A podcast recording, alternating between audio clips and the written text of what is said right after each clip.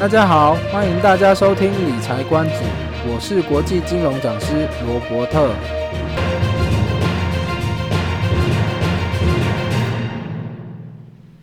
今天我们要讲的是商业保险的部分。那商业保险呢，又分两种。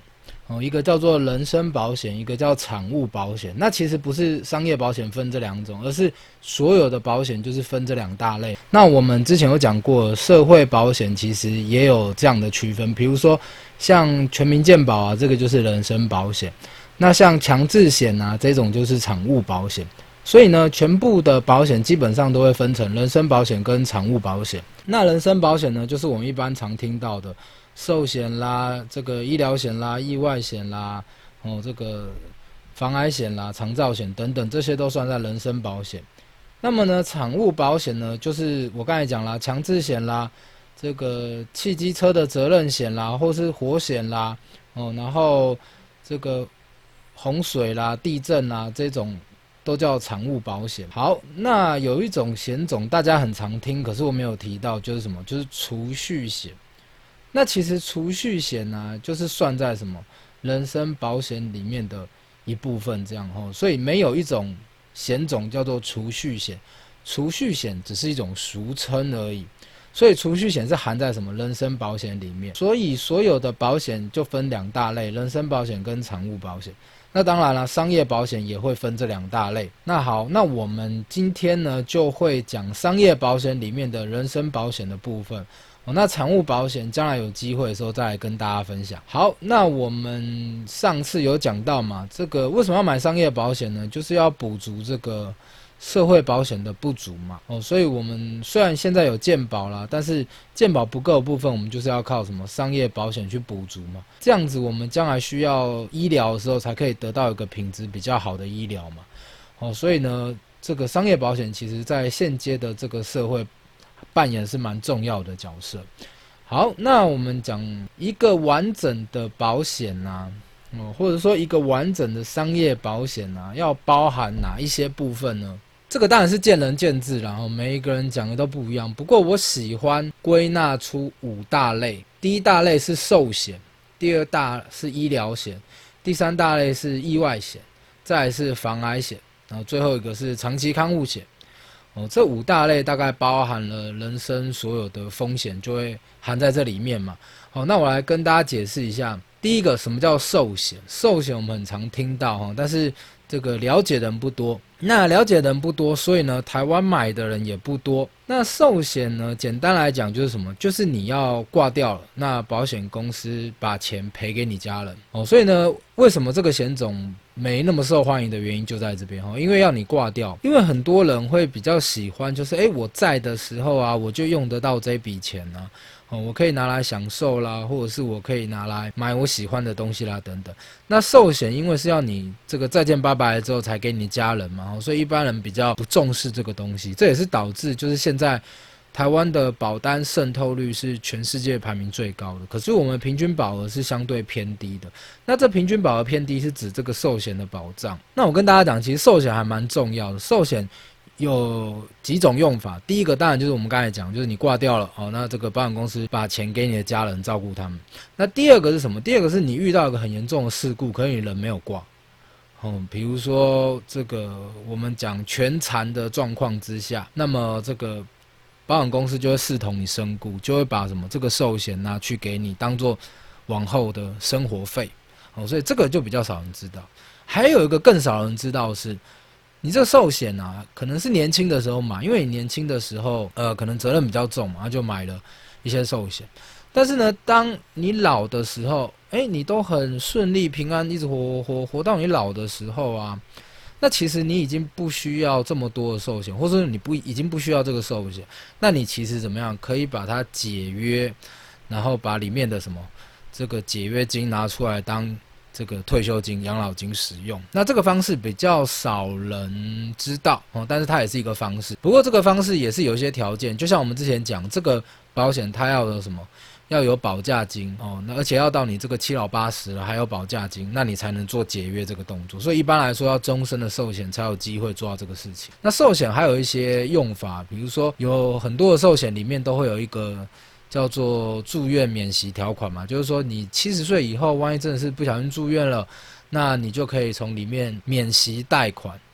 但这个免息贷款意思其实就是什么？你这个从里面拿钱出来，当做你的住院费这样子哦，所以这个就是寿险的几种用法。那一般人比较少知道，那我就跟大家解释一下。那一般来说呢，寿险要怎么买，买多少呢？其实这个就是跟着你的责任走。比如说你是一个社会新鲜人哦，那你刚出社会，二十五岁，二十五岁你有什么责任呢？你大概就是把自己打理好嘛。所以这个时候你的寿险只需要考虑一件事情，就是呃你的这个身后事哦，你的这个身后事。那你这个保额可能就是买个五十、一百就够了。哦，那渐渐的呢，你在这个三十几岁了，你可能成家立业了。哦，那这时候你的寿险就要考量了。哦，你可能有小孩喽，你可能有房贷喽，这时候寿险的金额就要比较高了。那这个寿险金额要多少？很简单，你就这样想：假设你明天就不见了，哦，你就离开这个世界，那么有多少因为你而延伸的债务？那这个多少的金额？比如说房贷可能就是一千万，比如说小孩还小啊，可能一个小孩才五岁，一个小孩才三岁哦。那小孩从三岁、五岁到二十岁的这个这段时间的这些教育、生活费等等，都是。延伸出来的责任费用嘛，哦，那这个你也可以把它估算一个金额嘛，哦，所以 maybe 你可能就要买到两三千万的这个寿险。那当然了，随着时间的推移，诶，可能你的父母也退休，你还要奉养你父母，所以那你就要想，如果你的责任再加上你的父母的话，那你就要想，如果你明天就不在了，那么你父母需要多少钱能够？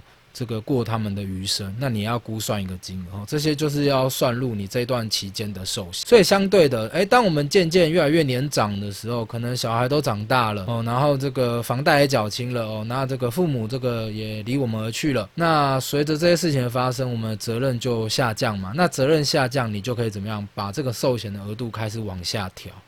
哦，所以寿险基本上要买多少，就是什么跟你责任的高低有关系。哦，所以这个就是可以给大家一个简单的概念。好，那我们谈完寿险之后，我们就来谈谈医疗险。医疗险是现在人大概是算是最重视的一个部分嘛，因为我们都知道现在的疾病种类越来越多哦，那这个治疗方式也是越来越多，所以呢，医疗险。相对的，他扮演的角色就会来得越来越重要。那你要买到一个完整的医疗险啊，我们通常都会建议客户有三大部分你要买到，才叫做一个完整的医疗险。哦，这三大部分是哪三大部分呢？第一个叫做这个日额。这个所谓的日额，意思是说住院日额哦，也就是说我跟保险公司约定哦，如果我住院了，那不管我是因为疾病还是因为意外住院，那么你就是一天给我一千，或是一天给我两千，我看你跟保险公司怎么约定。所以第一个部分叫做日额，第二个部分叫做住院的实支实付。哦，那住院实支实付是相对重要哦。如果你让我所有的保险里面，你让我选一种最重要的话。我会认为这个住院的实支实付是所有保险里面最重要的。我自己认为啊，哦，CP 值也是最高的。所以住院的实支实付相对是非常重要。住院实支实付是什么意思呢？就是我如果我住院啦，那住院之后我里面产生的所有的费用，那就由这个来帮我 cover。哦，那其实医院里面会有很多的费用，除了这个膳食费之外啊，哦，你用的一些这个医疗用品的费用啦，一些医疗的耗材啦，或是你动手术等等衍生出来的费用，只要是因为这一次住院衍生出来的费用，它都会给付。那给付到多细？哦，甚至有一些医院是这样。因为我们会知道嘛，比如说，呃，这个老公住院，那老婆通常都会这个一并一起睡在旁边那个椅子，然后陪伴照顾老公嘛，哦，或者是家人嘛，都通常都会做这件事情。但是你知道吗？你如果在跟医院多要这个一个枕头、一床棉被的话，那这个通常也会算入一些费用。那当然，住院实支实付也可以把这个 cover 掉。哦，那我想讲的就是。这个大到那些手术险啊，那些耗材费用，小到这种微不足道这种费用啊，其实住院实支实付都可以付掉这样子。那当然，这个实支实付通常有个限额啦，因为它有不同的状况、不同的计划嘛，你可以买到不同的单位嘛，所以这个每一个人就会有不同的限额啦。那不过，如果通常是我客户的话，我都建议他直接买到最高，直接买满这样子。这个是医疗险的第二大部分，就住院的实支实付。那还有一个第三个部分就是定额，定额给付。那所谓的定额给付，是我跟保险公司约定。我只要发生了这个情况，你就是给我一笔钱。我举个例子，比如说，呃，我们有常听到所谓的重大疾病险，那这个就是呃一种定额的给付嘛。那我跟保险公司约定好，比如说我有癌症啦，我有尿毒症啦，或有瘫痪啦。哦，或者是我这个动了一个冠状动脉绕道手术啊，等等，我发生这个重大疾病里面定义的情况的话，那你就是直接给我一整笔。那还有其他的定额方式的呈现，比如说手术险也是一种常见的定额。哦，那我跟保险公司约定好哦，只要我去动了这个手术，那你就给我多少钱这样子哦。比如说我动这个呃胆结石的手术，你就给我多少钱啦？我动一个这个息肉切除手术，你就给我多少钱啦？等等哦。那我开心开肺，你就给我多少钱啦？等等哦。那这种都叫做定额哦。所以一个完整的医疗险啊，基本上要买到这三种哦：住院日额、住院实支实付跟一个定额给付。那这三种都有买到的话。我认为才是一个完整的医疗险嘛。OK，那听到这边呢、你们可能会有些疑问，就是诶，这个三大部分啊，为什么有两大部分都要住院才会给付？那没住院的话，为什么不给付？很简单，我给大家一个观念哦，基本上保险就是一个保大不保小的状况。哦，所以呢，基本上你如果因为疾病啦，或者是因为意外啦，你没有住院的情况之下，通常都是什么？通常都是比较小的情况。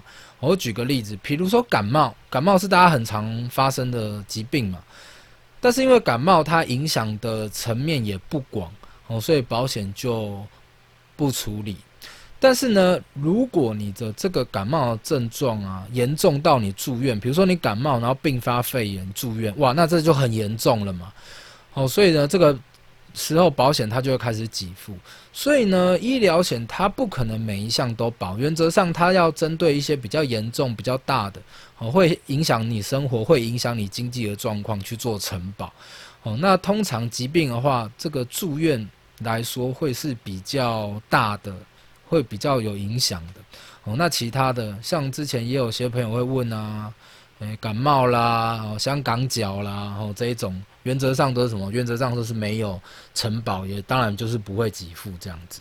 哦，所以给大家一个概念，简单来讲，保险就是什么？保大不保小。那其实也不是说它不保小，而是什么小的这个保险它做出来，它会没有市场性了。哦，比如说感冒，它也可以设计一个专门为感冒做的保险嘛。只是说什么，因为感冒的发生很频繁嘛，所以你为了它设计一个保险的话，那可能就是你缴了一堆保费，可是只能领到一点点给付嘛。哦，所以这种商品设计出来也不会有市场性哦，所以简单来讲，保险就是一个保大而不保小的状况。好，所以这个医疗险也讲完了，那我们进入到第三个部分，就是意外险。OK，那意外险呢，其实跟医疗也蛮像的，它也是要什么？有三个大的部分，你都买到了才叫一个完整的意外险。哦，那这意外险呢，有三大部分啊。哦，这意外险有三大部分，第一个就是什么？因为意外导致的住院日额，哦，跟刚刚那个住院日额很像。不过刚刚那个医疗险的住院日额是不管你是疾病或意外，你住院它都会给付。那这边的意外险的日额是指你只能针对。意外导致住院，比如说我骑车，然后或开车，然后发生一个很严重的车祸住院，OK，那这个他就会给付。可是因为我如果是我刚才讲哈，比如说我感冒并发肺炎住院，那这种意外险的日额就不会赔。再来是什么？意外的实支实付。那这意外实支实付跟住院实支实付有点不太一样。这意外险的实支实付是不用住院的情况，它就会给付。哦，那为什么会？有这样的区别呢？很简单，因为疾病你通常都要到住院才是比较严重的嘛。哦，那如果你生了一个病，但是没有到住院的情况之下，通常都是比较不严重。但是意外险有时候很难讲，意外险有很多情况是它有点严重，但是它不会让你住院。我随便举个例子，比如说我骑车摔车了，那骨折。那骨折通常就是什么，到医院那边打个石膏什么，就叫你回家休养。那可是你回家休养，但是你这个状况还是有点严重啊。哦，那所以这个意外的实支实付就会针对这个状况去给付。哦，所以因为意外没有住院的情况，有时候会比较严重一点，所以意外的实支实付它是不用住院就可以给付，只是什么？只是一定要是因为意外发生哦。你是因为疾病发生，那可能就是没有办法。我举个例子，比如说你长期坐姿不良，那导致这个椎间盘突出或椎间盘破裂哦。那像这一种的话，就不太算是意外了哦。基本上你要主张意外的话，会比较困难哦。所以像这种的话。我刚才讲这个，因为姿势长期不良导致椎间盘破裂这种情况，意外的实支实付就不会去给付。哦，这个不管你有没有住院，就是不会给付。好，那这个第二个部分也讲完，那第三个部分呢，就是意外险也有所谓的定额给付。哦，那体现在一些险种。哦，第一个就是我们刚才讲这个骨折给付方式，我跟保险公司约定好。哦，那我只要发生了骨折，那就看我骨折的部位去给付我。哦，那这个它。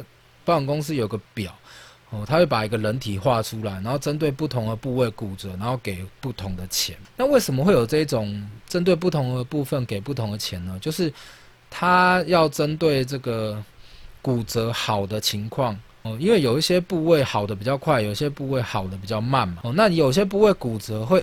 影响生活很多嘛，哦，那有一些部位骨折可能不太影响生活嘛。我举个例子，好的最慢的哦，影响生活最多的就是什么大腿腿骨那一段哦，所以通常那个是给付最多。那给付最少的是什么？就是小拇指骨折。那小拇指骨折通常是不比较不影响生活，但是它还好比较快嘛，哦，所以它给付就会最少。哦，那像这个也就是一种定额，就是我发生骨折了，然后看发生在哪里，那保险公司会给我一笔钱。还有另外一种定额的给付方式是什么？诶，我发生了一个意外，那导致我不能工作，那我不能工作之后，就是我就没有薪水啦，所以我就跟保险公司约定，哦，当我因为发生意外导致我没有办法工作的情况之下，那保险公司每个月就给我多少钱？那当然这个给多少钱就是看你跟保险公司怎么约定了，哦，那就是每一个人当然是状况会不一样了。那所以呢，这三个都有买到才叫一个完整的。这个意外险，那意外险呢、还有两个部分我没有提到，其实也蛮重要的。一个就是因为意外身故导致的这个身故理赔金，那这个我们通常就是什么结合寿险去跟客户去讨论这样子。哦，为什么？因为意外身故跟这个寿险。你都可以把它理解成，都是因为死掉之后，那保险公司给家里家属一些这个经济上的补偿嘛。可是因为意外险只针对意外，而寿险是针对什么？是针对意外疾病，哦，甚至是其他一些原因，哦，比如说你投保满两年自杀，哦，等等这种都会给付。所以呢，寿险的这个给付范围是比较广，那么意外身故的给付范围是比较窄。哦，所以我们通常会把它做结合，然后去帮客户设计。所以一般来说，我会把意外身故拉出去跟寿险做一个结合。那意外险还有一个很重要的部分，就是因为意外导致失能。好，这个失能呢，就是以前所谓的残废，那会有个失能补偿金嘛，哦，或者是所谓的失能照顾金嘛，等等。那这个东西啊，我就会把它拉出去跟什么长期照顾险去做一个什么。去做一个通盘的考量，好，所以意外险有这两大部分，其实也蛮重要，但是我不把它包含在里面。一个就是什么意外身故，一个就是因为意外失能导致的这个照顾金。哦，那我们就一个是把它并入寿险讨论，一个是什么拉到跟长期照顾并入一起讨论，这样。好，所以一个完整的意外险。的状况大概就是这样子。好，那意外险的部分我们也讲的差不多了。那我们接下来就讲到防癌险。防癌险呢，这几年其实买的人是越来越多，或者说在乎的人是越来越多。那其实这也可以理解，因为现在罹患癌症好像真的是越来越稀松平常。那也因为现在治疗方式越来越好，越来越精准，所以一般来说，只要控制得良好，那病患的这个存活率都还蛮高的这样子。哦，所以现在的人渐渐的也越来越意识防癌的重要性，那连带防癌险的这个购买几率或理赔几率也会越来越高嘛。那原则上防癌险分成两大类，好，一个叫做账户型，一个叫定额型。那我先跟大家解释一下什么叫账户型。账户型就是说我跟保险公司约定好，哦，只要我得癌症，你就。给我多少钱？哦，那只要我因为癌症住院，你就给我多少钱；我因为癌症动手术，你就给我多少钱；我放疗给我多少钱；我化疗给我多少钱等等。哦，所以就是什么一项目给付。哦，一项目给付。那这账户型啊，嗯、相较定额型来说，它是什么？它是比较传统的哦，因为以前没有定额型嘛，以前就只有所谓的账户型嘛，哦，所以它是那种比较传统的防癌险这样子。那还它有个优点就是什么？保费比较便宜。那它有个缺点，它的缺点是什么呢？因为我刚才讲嘛，我所有的给付都要什么依照项目嘛，我做了什么，我发生了什么事，你才会给我钱。那如果保单没有列载的，它就不会给付。我随便举个例子，买个账户型有个最大问题就是新型的治疗啊没有办法给付，比如说标靶药物，比如说伽马刀、螺旋刀这种。你很难把它界定化疗、放疗等等，所以它就是没有办法给付。那没有办法给付的情况之下，这个保险就显得难用嘛。所以后来就什么催生出另外一种现行比较主流，就是定额型嘛。哦，那定额型呢，简单来说就是我跟保险公司约定，只要我得癌症，你就给我一笔钱。哦，那。这笔钱那当然是五十、一百、一百五哦，还是二十？这当然就是看你跟保险公司怎么约定哦。那基本上这个是现在的主流，因为保险公司也不会管你要不要怎么治疗哦，也不会管你治不治疗哦，反正你只要事实发生，他就是给你一笔钱哦。那也因为比较弹性嘛，所以呢，它的保费也会比较贵。那因为我刚才讲了，现在这个防癌险大家都有这个认知，哦，那买的意愿很高，那当然出险的这个状况也越来越高，所以防癌险就一直调整，一直调整，一直调整，调到后来，我认为定额型已经有一点点没有这么有市场性了，然后就是说它的那个杠杆倍数会比较低一点。那什么就是杠杆倍数？很简单，我们为什么要买保险？是因为我们希望花一点我们确定的小钱哦，这个每一年我们花一些钱，确定的一些钱，那去 cover 掉我未知的风险嘛哦，比如说我每年要花的钱是知道我要花三万、五万还是十万，这个是我可以确定的嘛。但是我生了一场病，要花三万、五万、五十万还是一百万，这个是不确定的嘛。所以保险的意义就在这边嘛，我花一点我确定的小钱，去 cover 掉一个。有可能不确定的大钱的给付嘛？哦，那这个中间的关系就是什么？会有个杠杆的倍数嘛？通常讲 CP 值越高，就是这个杠杆倍数越高嘛。那现在防癌险已经这个杠杆倍数到比较低了，然后大概现在大概一点五倍到两倍之间了。哦，什么意思呢？就是说我如果在一个平安健康的情况之下，有可能我缴了。比如说六十万或五十万，那最终我的这个保障的金额可能只有一百万，哦，那当然也是还可以，还不错啦。只是说相较以前的这种定额型刚出来的话，那个杠杆倍数真是差蛮多这样子哦。以前可能嗯五倍六倍都有，但现在可能只有一点五倍到两倍之间。那这没办法啦，因为现在这个。理赔越来越多，出险越来越多嘛，所以它的保费一定要越收越贵，这是没办法的事情。OK，所以简单来讲哦，防癌险大家就分这两种，那这两种现在市面上也都还买得到哦。那就是我的建议都是什么？定额为主了，账户为辅了。哦，定额型的为主要还是主要依据了。哦，那账户型的还是作为一个。补充辅助的角色。好，那我们这个防癌险的部分也讲完，最后我们就会讲到一个这个长期看护险。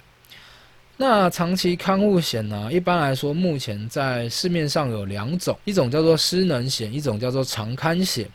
那很多业务员会把这两种讲成一样的东西，那我其实是不太认同的了。如果你有听过我们前面那一集的节目，你就可以明白这个保费的。架构保费的状况，哈，简单来讲，你承保的范围越广，你要付出去的保费就会越多；你承保的范围越窄，你要付的保费就会怎么样？越少。哦，这是一个保险的这个一个大的原则里面的其中之一，叫做什么？收支相等嘛。所以呢，长看险跟失能险其实是怎么样？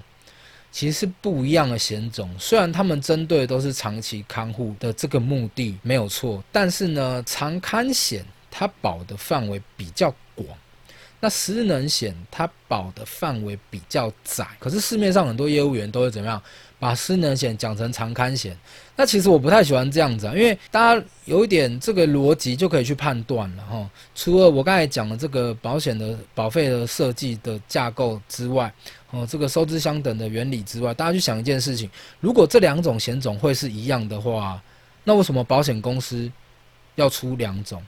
哦，大家有去看的话，比如说市面上大件的保险公司。哦，我们讲这个那个大树公司好了哈，大树公司大家去看它的产品，它既有失能险，它也有长刊险，同一间公司哦。那如果这两个东西是同一个东西的话，为什么同一间公司都要设计？它只要设计一种就好了。哦，所以显然这两种是不同的东西。好，所以在这边要跟大家这个讲一下。不过现在人越来越。没有这方面的问题哦。那这个东西刚出来的时候，其实争议很多哦。那大家有兴趣的话，也可以上这个有个东西叫做保险公开资讯观测站哦。那这个东西上面都会揭露所有保险公司哦一些保险的状况，大家有兴趣可以去看一看。那像这个前几年最新一年我没有看了，但是前二前三这个保险争议最多都是这个失能险哦，就是说。这个客户啊，去这个跟保险公司提出这个诉讼啊，等等，最多的都是这个失能险哦，那一定就是什么？一定就业务员乱卖了哦。原本这个这个商品是很好，没有什么问题，就是业务员乱卖啊，所以会发生这个情况。那这几年因为这些情况越来越多，那越来越多的报道在讲这个东西，然后所以现在大家可以渐渐的理解，失能险跟长刊险是比较不一样的东西。好，那我来跟大家讲哪边比较不一样。好，那第一个什么保障的范围？哦，保障的范围，长刊险是比较广，失能险是比较窄。哦，保障的范围这样，那所以相对的、保费就怎么样？失能险一定是比较便宜，长刊险一定是比较贵的嘛。好，那我跟大家讲为什么会有这样的区别？很简单，失能险它给付的原则是怎么样？就是简单来讲，就是你要发生失能的情况。哦，那我讲失能以前的这个用词叫做残废嘛。哦，那什么叫什么情况叫失能？什么情况叫残废？很简单，就是这个情况是不可逆的。哦，这个情况是不可逆的。只要这个情况有可能可以逆，哦，有可能可以复原的话，那你就不符合这个条件。我举个例子，我手指断掉接不回去，那就叫残废了。诶，我手指断掉接得回去。哦，那它活动范围还可以达到一定的活动范围哦，那这个就怎么样？这个就是不能给付的嘛。哦，这个就是不符合失能的条件嘛。哦，所以呢，失能险原则上要怎么样？要不可逆的情况。好，那很多人就说，哎，那失智到底可不可以给付？哦，那这个也是前几年这个讨论的沸沸扬扬的。现在看起来失智应该是可以给付，有一些原因，失智现在医学上。呃，一般的普遍认知也是不可逆的嘛，哦，所以失能险大家是可以给付，只是给付到多少，这个也是没有详细的定义啊。那当然，既然没有详细的定义，就是通常就是大家来画帕拉 K 嘛，哦，大家来来喊价嘛，哦，那现在渐渐的有越来越规范了，不过还是很多情况怎么样，它没有办法给付。那我先讲长刊，等一下再回来对比，你就可以理解。长刊基本上哦，原则上就是什么？原则上就是用巴氏量表来衡量嘛，那当然大家听到巴氏量表，很多懂的人就会会觉得啊，这这个感觉是很难赔啊，因为巴氏量表很难用嘛。可是巴氏量表之所以难用的原因，是因为以前大家要请外劳外佣来照顾家人的话，那个巴氏量表很严苛嘛。但是呢，在长刊险里面用了巴氏量表，它的这个定义是什么？定义是相对。简单的，我举个例子哦，它总共有分六大类嘛，什么，比如说那个行走啦，哦，那个上下楼梯啦，哦，或者是吃饭啦、沐浴啦、更衣啦等等啦，哦，能不能自己上厕所啦等等，总之它有六大项啊，哦，六大项只要其中的三项哦，只要其中的三项哦，其中的三项怎么样呢？医生只要界定是什么？完全不能自理，或者是什么需要他人帮助，那就可以符合。完全不能自理或需要人家帮助就可以符合。那反过来讲，什么情况不符合？就是你完全可以自己处理，那就不符合嘛。哦，所以你只要有人需要帮助你，那就符合。那什么叫有人需要帮助你？很简单，你走路的时候需不需要人家扶？哦，如果需要人家扶，那就算什么？就符合定义嘛。哦，那你上下楼梯，你需不需要人家搀扶？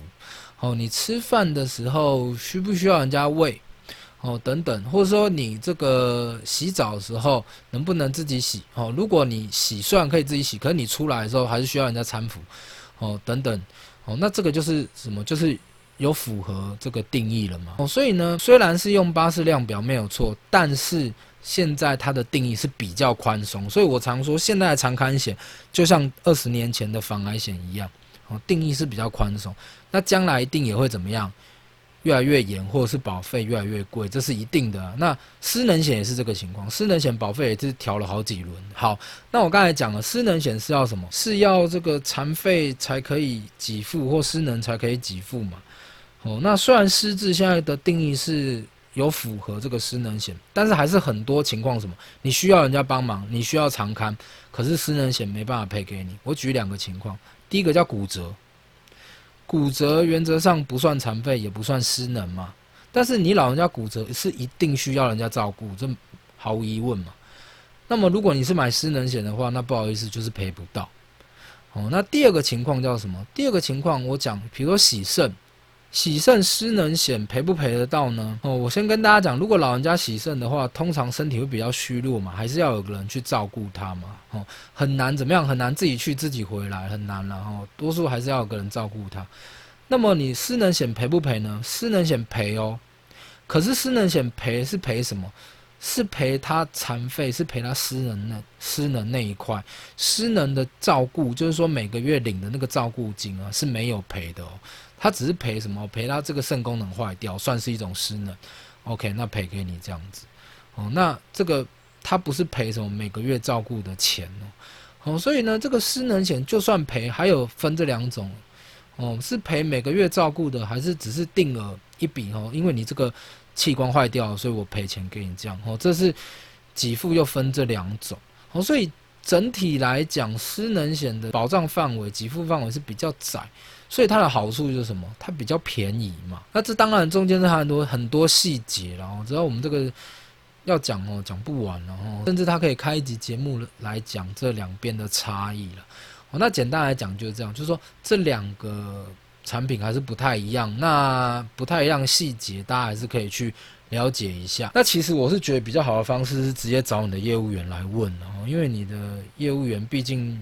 对这个方面还是比较多了解。那你自己去上网看的话，我是觉得资讯有时候没有到这么理想。那像之前我也有做过一些影片，在讲网络上有一些文章是错的嘛。诶，结果到后来被人家攻击，哇，我也是觉得很衰。我是觉得你东西哦，这个公开发布，你就要经得起检验哦。所以我的节目也是这样啊。我这边讲的，诶，如果我有讲错的话，哦，经过指正。哦，人家的一些指教，如果发现有错的话，我一定会什么做更正，因为我觉得不要误导人家嘛。但是我觉得很多人是什么，很多人是经不起验证的，很多人就会，你告诉他说，哎，这个你讲错，他就恼羞嘛。哦，弄到最后就是大家就是变成说口水战嘛。那我其实也不太喜欢这样子。所以后来我也不做这件事情了。那我只是跟大家讲，就是网络上很多东西哦，常是错的哦，因为他去做那些东西都是有目的性的，然后可能是要诱导你买啦或什么啦等等。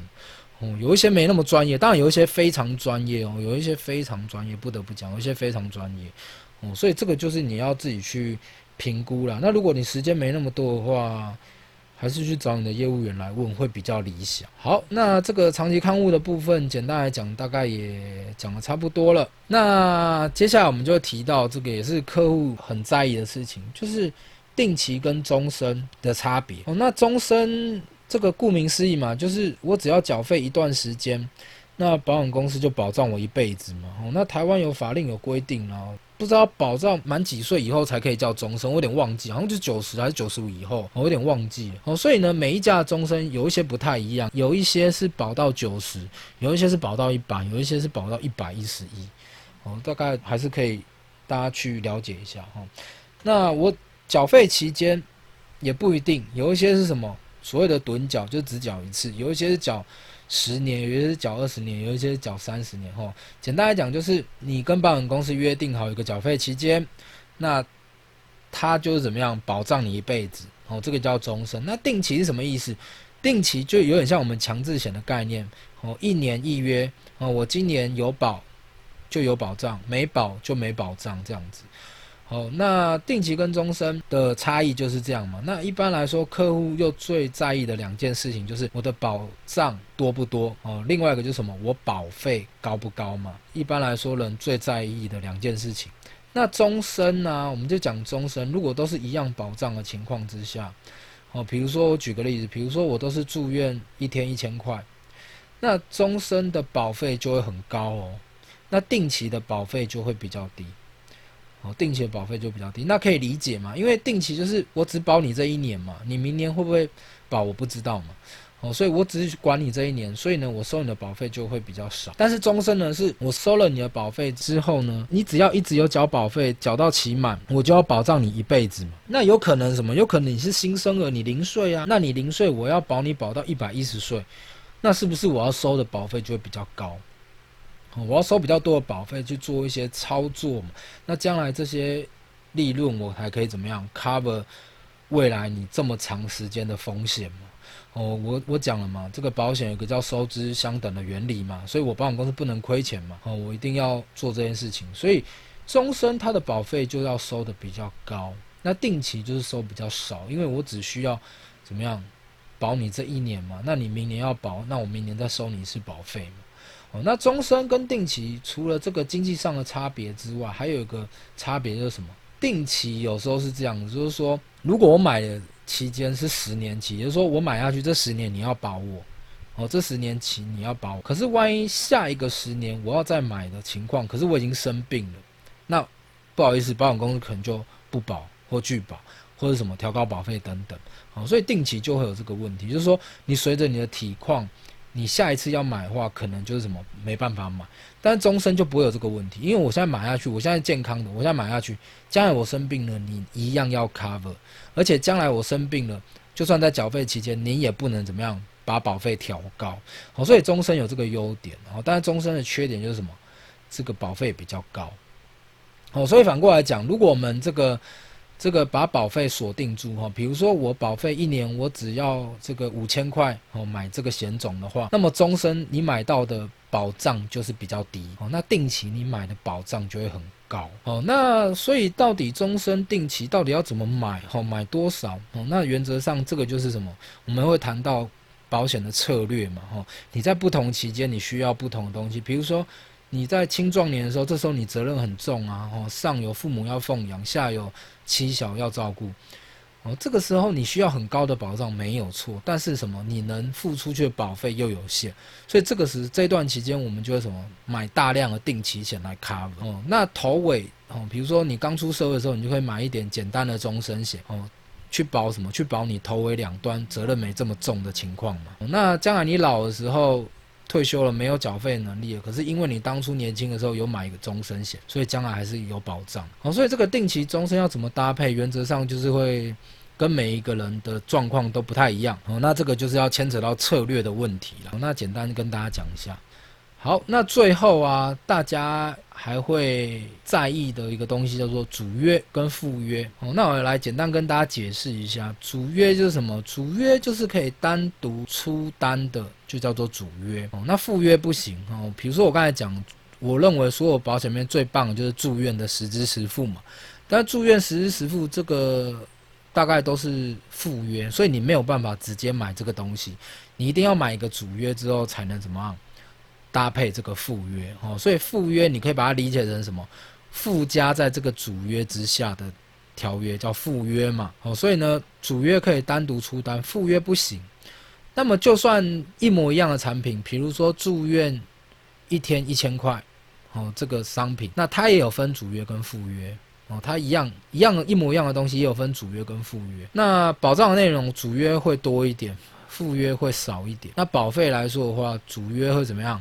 比较贵，附约比较便宜哦，所以呢，这个也是牵扯到这个策略的问题，然后回到跟刚刚那个一样，牵扯到策略问题，只是讲这个特性的话，大概就是这样哦。主约可以单独出单，附约不行。主约的保障内容比较多，附约比较少哦。主约的费用比较高，附约比较便宜。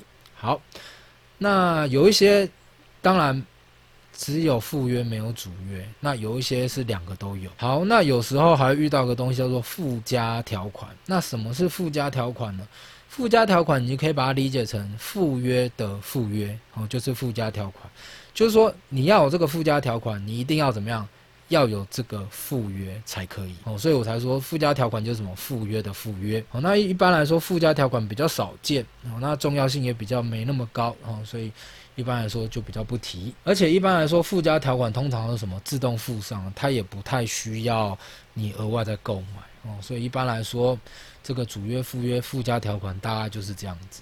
好，最后最后啊，来跟大家讲保险你的权益，就是呢，我们买的时候这个大概都没什么问题哦，你大概是依你的经济条件去衡量，可是我们的这个经济状况是一直在变动的。将来有一天你的经济状况变得比较困难的时候，哎，你这个缴费没有办法缴的情况之下怎么办？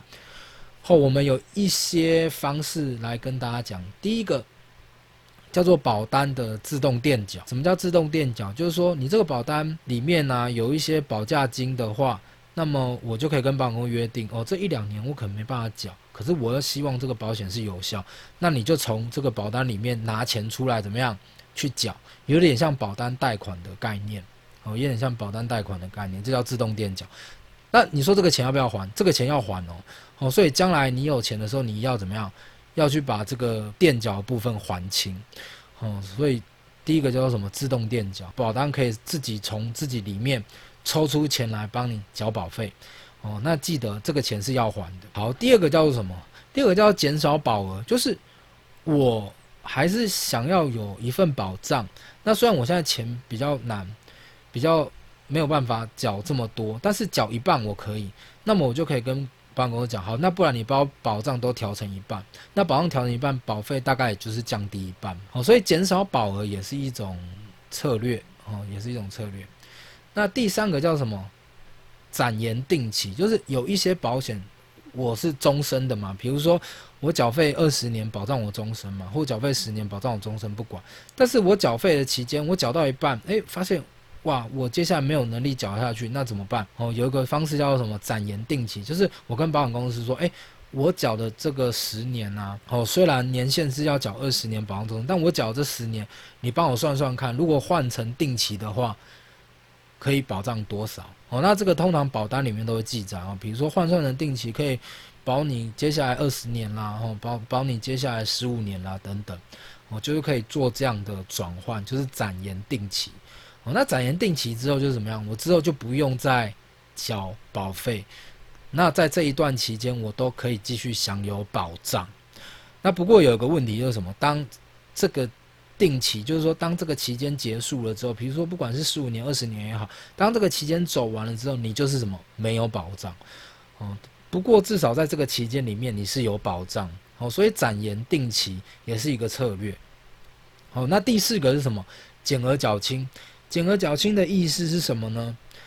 跟减少保额很像，就是我跟保险公司说，哎，我这个保险。终身的缴终身的嘛，定期没办法，要缴终身，缴终身的缴缴。比如说我缴十年，我发现我缴不下去，第十一年我缴不下去，那我就可以可以跟保险公司说，那不然这样好了，你帮我这个减额，然后缴清。那减额缴清是什么意思呢？就是说你帮我把这个额度往下调，那以后我就不缴了。好，比如说我这个保险约定是约定二十年嘛，但我只缴一半，我只缴了十年嘛。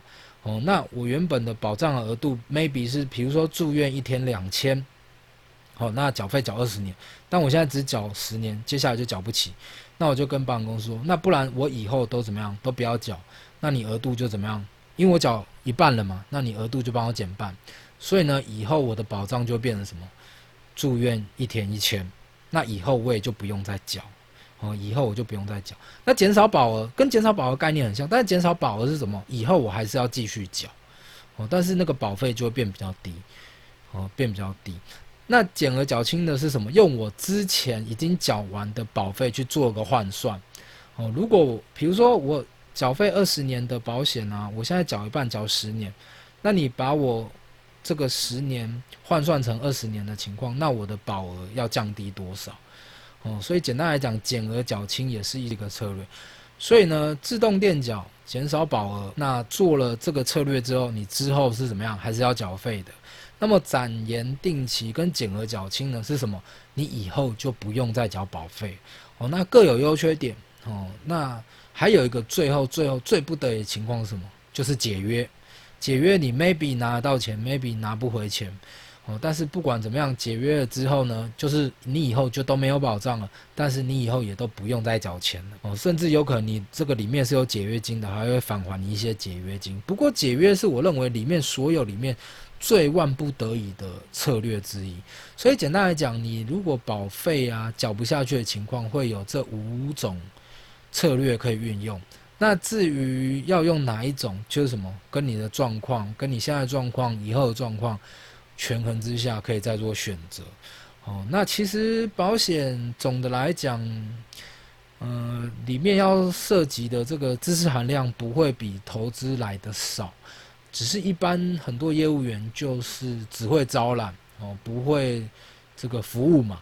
哦，所以搞一般大家都会认为什么保险好像很容易哦，自己上网了解一下就行。哦，其实不一定啦，其实不是这样子。哦，那也不是说你自己上网就不行哦，你自己上网了解也可以。你只要了解够多，你只要够精，你一样可以做出很棒的规划。那就跟投资一样，投资也可以怎么样？也可以委托很专业的人帮你投资。你也可以选择什么自己来投资，也都是一样的概念。所以呢，我们这个商业保险呢的人身保险的部分，我们就简单讲到这边。哦，那将来有机会的话，我们可以再针对储蓄险啦，或者是在针对这个，呃，这个产物保险部分啦，哦，强制险啦，或者汽机车责任险等等，呃，再做更多的说明。好，那这一集就讲到这边。如果有什么想要听的，想要这个知道更多的，或是我哪边有讲错的，都可以欢迎这个留言给我。那如果发现我讲错了，我就会再做一集澄清；如果发现我讲不清楚的地方，我就会再做一集针对这个再额外做说明。好，那今天的节目就到这边，希望有帮助到大家，谢谢。